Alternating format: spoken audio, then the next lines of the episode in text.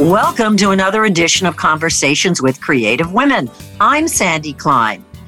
Get ready to meet yet another creative, accomplished force of nature whose passion and mission is music.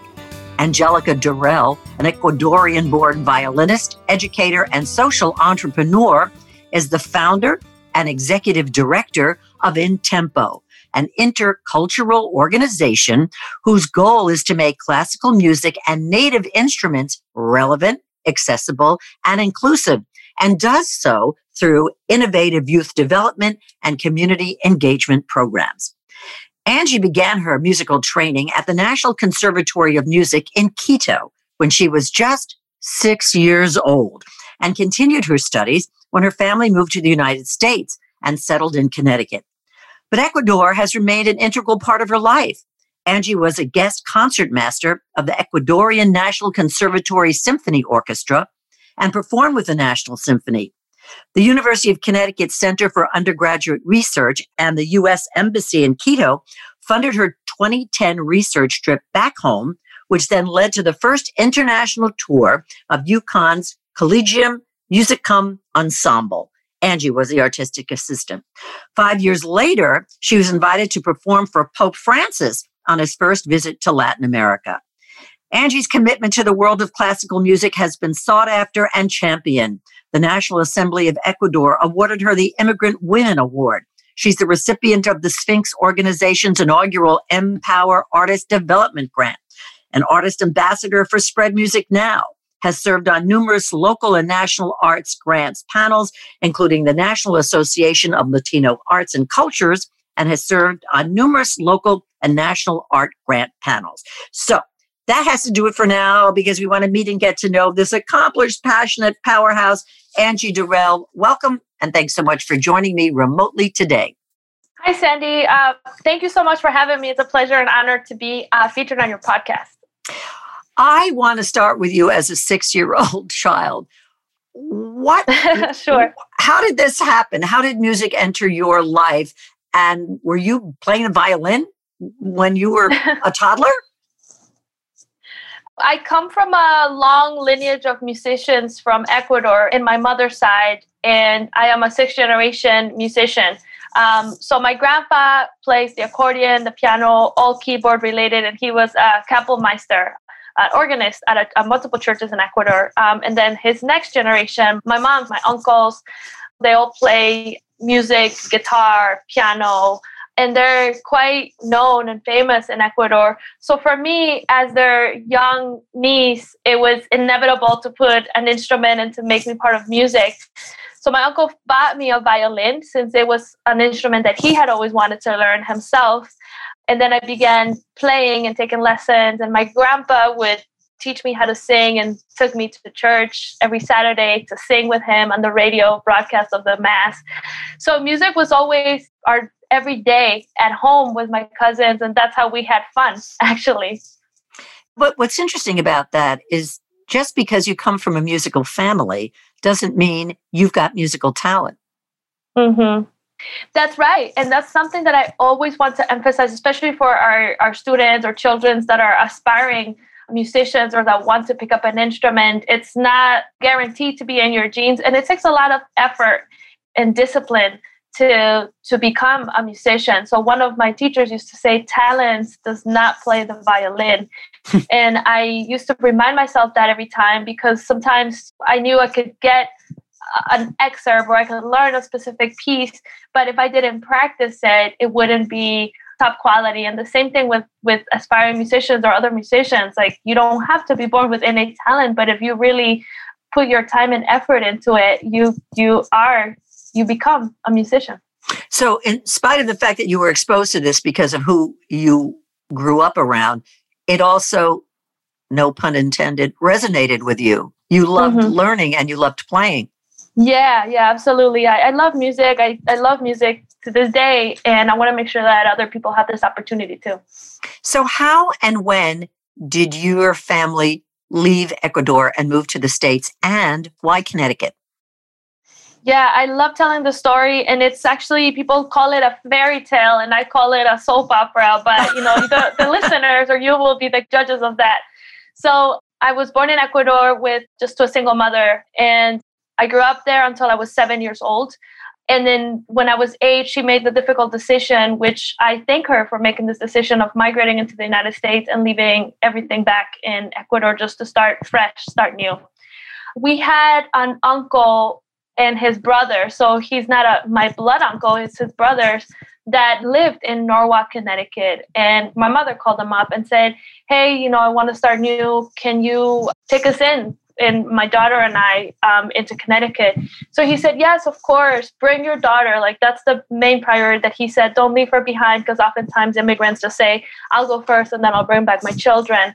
But he said, Bring her now so we came we had no idea where we were going i had only heard of disney world in the united states um, and then new york city too so we arrived at the jfk airport and i was looking at the whitestone bridge i was just so amazed by thinking that i was going up the sky in, in the bridge and connecticut became our home we've never you know i've never left connecticut other than to to work but it really it really feels like my my hometown my home state and then as I started music in the schools, my first violin teacher in the public schools, David Durrell, uh, became my mentor. And he had he had not had children of his own. So when I was in, in high school, so many, many years later, decided to legally adopt me. My mother and him were not together in a you know in a relationship. It was more like a mentee to mentor relationship, and he helped me with college application process, with getting access to a high level music violin instructor, but it was an adult adoption. And afterwards, when I went into college, it's when him and my mother started a, a, a formal relationship together. So that's really like the fairy tale of how I migrated and how I was able to pick up music back in the United States. That is a crazy story. I was doing research about you, and there was a mention of David Durrell Mm-hmm. I just assumed that was your father. And I thought, that's really interesting. Durrell doesn't sound Hispanic. And yeah. in a million years, I wouldn't have expected you to go that route. That is, yeah. that's the stuff movies are made out of, Angie right? We should we should make a movie or a play or something about my story. And and yes when i go to meetings obviously i have a you know white last name for the lack of a better word. And people are trying to say why why do you look like this? And you have an angie which is my nickname that my aunts just started calling me. My full right. name is angelica. And Durrell is not a very latino or ecuadorian last name not for, sure. for not at all wow, he wore so many hats for you and your mom, mm-hmm. mentor, teacher, father. What a wonderful thing to have those stars aligned and have him in your lives. Mm-hmm. Yeah, absolutely. He's he he's one of the first few angels that I met here in the United States, and I you know I could count them with my hands, and it's like I would say five. He's he's the first one. He's one of them. What year was it that you and your mom came to the states? I think it was 98 or 97. So, as you're on this trajectory and you're going through school, it was a no brainer for you that you were going to major in music in college? Yes, yeah. I never thought of myself as anything else. And I was looking through my yearbook the other day as I was cleaning up, and I saw that I wanted to, when I grow up, I say I want to be a violinist and a journalist. My mother is a journalist. So I said I would do both and now I, I, do music so i never thought of doing anything else or having a backup career or or any other wonderful career trajectory that are out there so did you set your sights on performance was that your number one goal back then yeah um i wasn't sure of the multiple branches of music of the arts so I loved performing the violin. I wanted to become a conductor. I wanted, I just explore so many things. So I didn't know that even social entrepreneurship or running an organization was was viable. When I first came to the U.S., I used to watch Spanish television, and it, they would have commercials about people that are Hispanic pride, uh, Orgullo Hispano. So I just wanted to be a Hispanic pride. I wanted to make my community proud of who I am or who I was becoming. And that manifested itself as I am a violinist and I want to be a leader. I want to stand up for my community. Was your transition relatively smooth? Did you feel comfortable here as you were growing up? Yes, I loved it. Um, I mean, I love the United States. I would say times in Ecuador were, were quite challenging when I look back. It was a difficult childhood, but I I didn't see it as difficult because I was just a kid and I was just happy to go play with my cousins and make music and, and do whatever I used to do. But in retrospect, I, I think that the United States has been so generous and welcoming to me and other immigrants. And I love Ecuador, but I'm, I'm so happy to be here. You went to UConn mm-hmm. and you got a degree in music. And then what did you see yourself doing upon graduation? Yeah, so I got into UConn. I got a full scholarship, and that was uh, transformative moment in my life that I didn't realize how difficult it is to get into a university and to graduate without any types of student loans or feel the pressure of am I going to be for next semester or another year. So that was uh, one of the wonderful miracles that I've had or blessings in my life. When I got to UConn, it was a culture shock.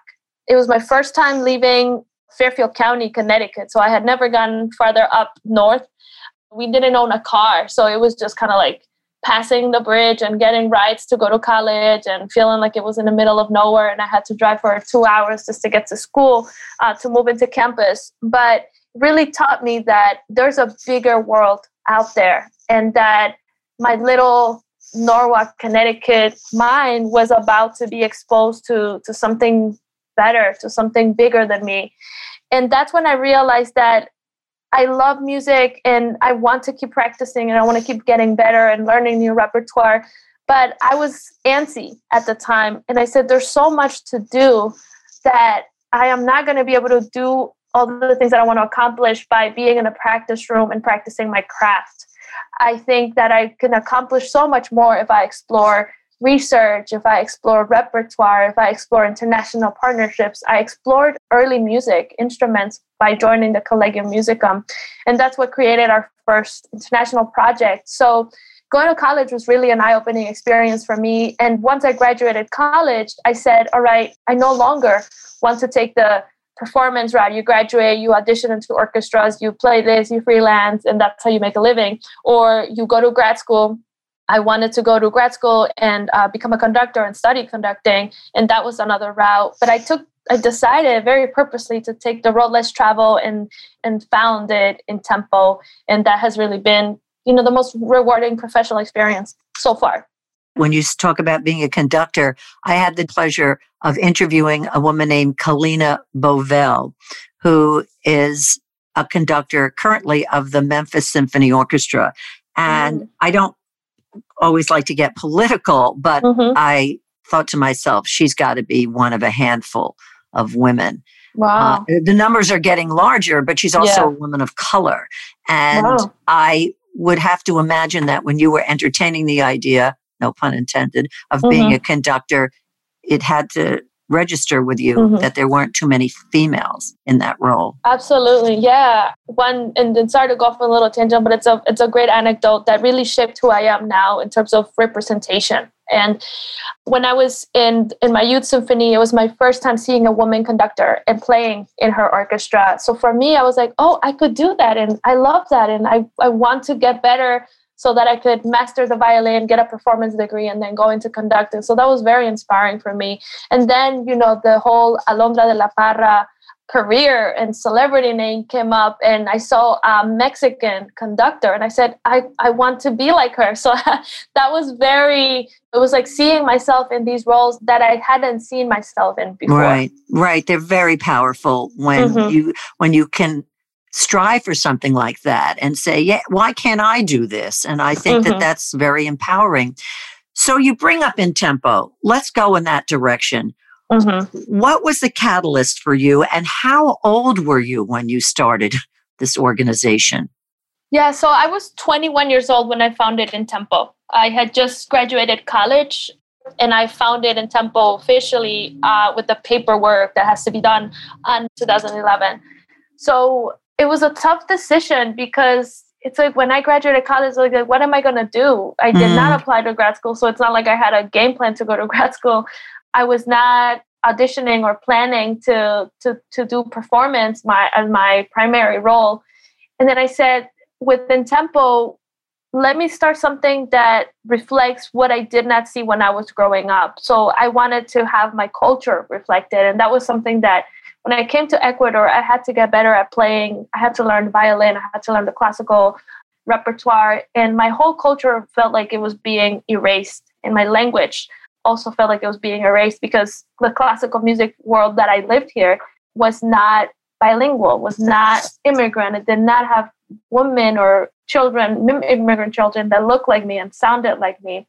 So I wanted to found in Intempo so that it would promote native instruments, native cultures, native repertoire, but also celebrate my love and, and, and many people's love for Western classical music.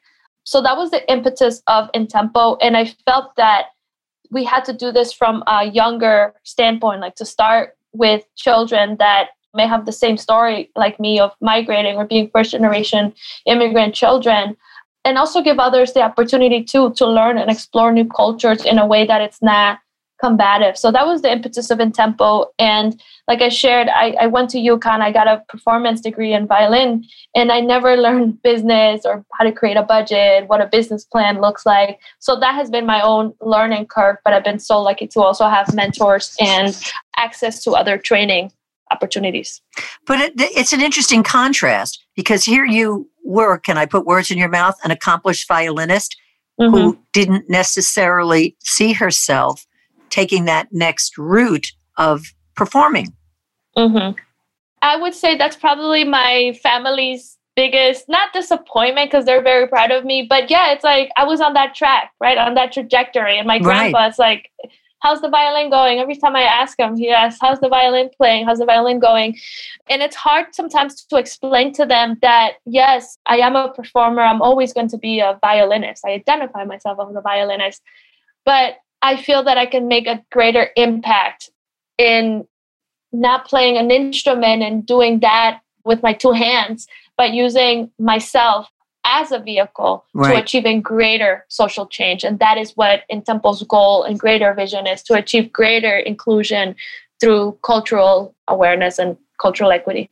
Well, that just begs the question how are you doing that? How is Intempo doing that? And is it is it a national slash international organization? So we've had international partnerships, and we, you know, when on our founding years, we continued our partnership with the United States State Department and partner with embassies in uh, Central and South America to promote native instruments from those cultures and to share back repertoire here in the United States through a cultural remittance program. So for this, we also partner with the National Association of Latino Arts and Cultures. I would describe Intempo as a statewide effort currently and I would love for Intempo to be able to take on a national platform, national visibility. But for that, it would take you know, more partnerships and more resources. And the way that Intempo is accomplishing our work and our mission to make classical music and native instruments and repertoire relevant, accessible, and inclusive is through our music education programs. We have the Intempo Music School, where we teach currently 75 children to choose if they want to play a classical instrument like the violin, the you know the orchestral instruments, or they want to learn a native instrument like charango from South America, like guitar, either Spanish guitar, classical guitar, or folk guitar. And we just acquired or we were just donated a marimba, so it could be that you know native instrument from Guatemala, from Central America, which truly reflects our local communities. And with Intempo, we have other partnerships with Title I schools so that we can really make this accessible to the school students while the arts are being funded and often disregarded for the level of engagement that they can have, especially during this pandemic. We have another great partnership with our symphonic partners at the Norwalk Youth Symphony, which is to have an annual concert that presents a third of Western orchestral music that people would hear on, a, on an orchestra concert. A third is native repertoire orchestrated specifically for orchestra and native instruments. And the, the last third of it is a fusion, it's a crossover of our students playing their native instruments with the uh, symphony musicians playing together. So that is another one of our flagship programs. Does Intempo work to encourage composing? Yes. So we're working on creativity with our students. We don't have a composer in house, but we have great composers on our advisory and honorary board. But one of the things that we're doing now is over these years, every year we've had a cultural crossover concert. We have commissioned specific arrangements of Latin American Caribbean repertoire to be made for an orchestra, for native instruments, sometimes even a children's choir and or a featured soloist. So you may have steel pans come playing with an orchestra. So we've developed a catalog of over 45 pieces. And I'm very excited about that because that's one of the issues that the classical music scene is facing that orchestras may want to program something and if the repertoire is not there the composers are not there or the orchestrations are readily available then now this is a solution for them do you have designs on Intempo going national uh, it would be my desire. We don't have yet a, a formal design so i welcome people that want to support me and guide me and advise me on these national efforts but it would be my my dream come true to be able to take this experiment essentially. Was a pilot. It was a, it, it, it felt like a prototype when i was founding Intempo and now that we're getting ready to celebrate our 10th year anniversary next year then absolutely i would love it for to be able to take a, a national scope do you look to expand Intempo's reach beyond the Latino community? Yes, absolutely. And one of the things that I'm always mindful about and our organization is always mindful about is to be reflective of our community or reflective of how the world is changing. So we reflect our, our demographics and we encourage other people to think about who is in my local demographic. So if you live in, eh, I'm just, you know, putting this as an example, in San Francisco, there's a huge there may be a huge Tibetan population per se, then let's reflect them. And our next four years, artistic programming consists of India, so having an India in diaspora crossover, uh, African crossover, especially around Afro Latino communities as well, mm-hmm. and an Americana, like the American songbook or an Americana uh, component, so that we also do research and we learn more. I learn more about what the traditional American ways of making music are. So we do have a four-year plan to expand beyond just Latin American music. Where's the funding for Intempo come from? Multiple sources. Uh, we're still trying to attract more funding as always. One of our largest and multi-year, the first larger institutions to make a multi-year commitment was Carnegie Hall through their uh, Play USA program. And we just luckily got a two year renewal of our grant. So they would have been supporting us for the past five years. We get funding from the state of Connecticut, you know, Spread Music Now, which made me their artist ambassador. And we just write grants a lot. We unfortunately don't have a large individual donor pool right now. So that's our own efforts to to grow our philanthropic individual giving. But it's it's a diversified funding stream and we have to work very hard with a small team to to keep it sustainable. As i mentioned in the introduction you not have commuted but have gone back and forth to ecuador uh, mm-hmm. for several different causes.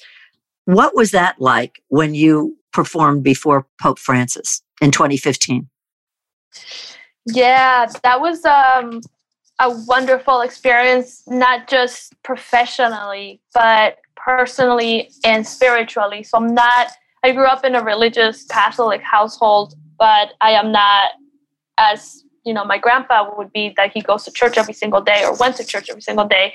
But performing for Pope Francis and just being in his in his presence and feeling so the energy of people that were devout to him and that saw him as hope for the world and in the Catholic religion. And me personally, just to see guidance and comfort in my own identity was was great. And we performed the piece in Quechua. So the singer and composer was Jesus Fichamba. And for us to be welcoming Pope Francis in Latin America in my hometown in, in Ecuador in a church where I used to go sing with my grandpa on a every Saturday morning was was like everything was coming together and it was a, an unforgettable moment oh i bet pandemic notwithstanding have you been back to ecuador no unfortunately no um, one of the first things that I want to do after it's safe to travel and after Ecuador is in good conditions to welcome right, people. Right. I definitely want to go back and visit my family and, and just be reconnected to my to my native land. I can't imagine what it must be like for your mother as well as for David Durrell to watch what you have accomplished. It just must take them over the moon. Yeah, thank you. They are very proud and they've always been so supportive of me. So I'm very grateful. And I, I want to take this opportunity to go on the record and thank them for all of their sacrifices and efforts for me. As a parent, it's tough because you want your child to have a set future, right, or clear and be stable and find stability. And then when I decided to to go into a new venture and to just say I'm going to be an entrepreneur and take this risk, uh, it must have been hard on them. But now they find themselves going and responding to reporters who want to get their side of the story and get a quote from my father, especially to say, "Hey, what what were you thinking, or what did you tell Angie when she first came to you with this idea?" So, but they're very proud and very supportive, thankfully. Not for nothing. I mean, you're young. You should be writing your autobiography for all the the shit that you've done. I mean, it is just amazing, and I think that all of your other accolades that I didn't mention that you're an artist ambassador for Spread Music Now, the first Latina to be appointed to the inaugural Arts and Cultural Commission for the city of Stamford. You've given TED Talks. You've spoken at Princeton and Harvard. Just does none you. of this make your head spin, woman? Uh, no, I'm very honored, but I'm very mindful of just staying grounded and saying I can do more and there's more to be done. But I'm very appreciative of all of these opportunities that I've had. Do you ever think about performing?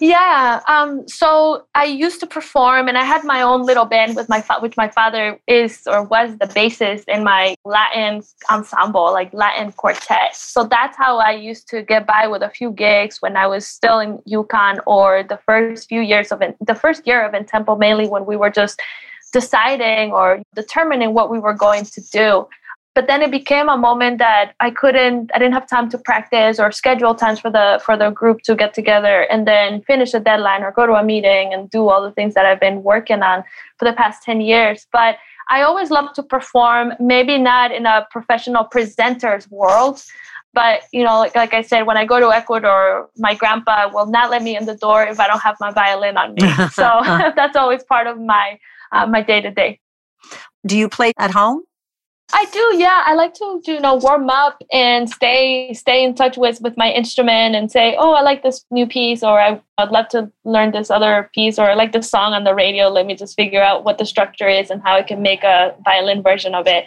So yeah, I do it, and then I just often just find myself though trying to put the spotlight though on our on our students because they're really the next generation of musicians. So what haven't you done? If I was your fairy godmother, and I love asking this question of my mm-hmm. guests, what do you want from me? Oh, wow. I've never been asked this question.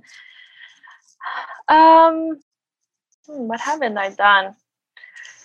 I think I just want to keep growing my vision, growing my dream, and I want to make sure that Intempo is set for the future. You know, that's one of the things that I jokingly say and and it's not a matter of joke but if something were to happen to me i want to have a succession plan. I want to make sure that in my will there's something that says someone will be responsible for carrying out Intempo. So that's one of the things that i'm that i'm concerned about now especially with with the pandemic that it has made us rethink a lot of things about the way we operate or the way we handled our, our day-to-day and i would love to just for everybody to learn more about different cultures and use that as a positive way to bring you know social cohesion and understanding. Are you basically the only person running Intempo? No not anymore. So i was a solopreneur for the first few years but now i'm so grateful that with a great board member board of directors i have a grant manager who is my right hand and I want to give credit to Robin, our grants manager. We just hired a communications associate who's helping us with getting the word out about Intempo so this podcast and other um, interviews will be helpful towards our you know national awareness and communications presence. We have a program coordinator who oversees all of our programs and the multiple partnerships that we have. And i have a wonderful team of five teaching artists who actually do the day-to-day teaching the kids and now they've transitioned to an online virtual setting. So i'm proud to have a wonderful wonderful team. This and i use the term in quotes ends once they graduate high school. They go from you know, elementary through mm-hmm. high school with Intempo? Um, not anymore. So one of the things that we wanted to do is yes we could only take them so far or once they went into college that was something that they were they were just you know we we get them our blessing and they went they were sent off. But one of the wonderful things that we were able to create this year in honor of who was our lead teaching artist terry hess who passed away to cancer is we created a memorial scholarship fund in her honor to support our graduating high school seniors into their career of college and bring back our alumni. So we have because we're a young organization and, uh, and young students we have three alumni that are in college right now. One is at Wesleyan, another one is at University of North, North Carolina School of Fine Arts, and the other one is at the University of Bridgeport. So we gave out three college scholarships for them to go to college, and we're hoping that we can keep them engaged and keep supporting them until they finish college so that they can continue being our stories of success and to say with music, with cultural entrepreneurship, and with supporting each other we can help our students not only give them a skill and teach them through music education, but also help them achieve financial mobility and financial freedom after they get a college degree. Wow, wow, what a mission. And how mm-hmm. wonderful that uh, you clearly are living the dream. And who would have thought when you were six years old that this is where you would be? Yeah. Later. That's right. Never in my wildest dreams did I think that this would be my version of, you know, supporting my community. Well, it's wonderful the work you're doing, and the world certainly could use a hell of a lot more Angie Durrells. I want to thank you for sharing your life and your passion and your work with us. Thank you so much, Sandy. And thank you for taking the time to hear my story, to hear what I say. It could either be a fairy tale or a soap opera. So thank you so much for supporting me and supporting Intempo. Oh, listen, don't thank me. Totally my pleasure. Join us for another edition of Conversations with Creative Women. I'm Sandy Klein.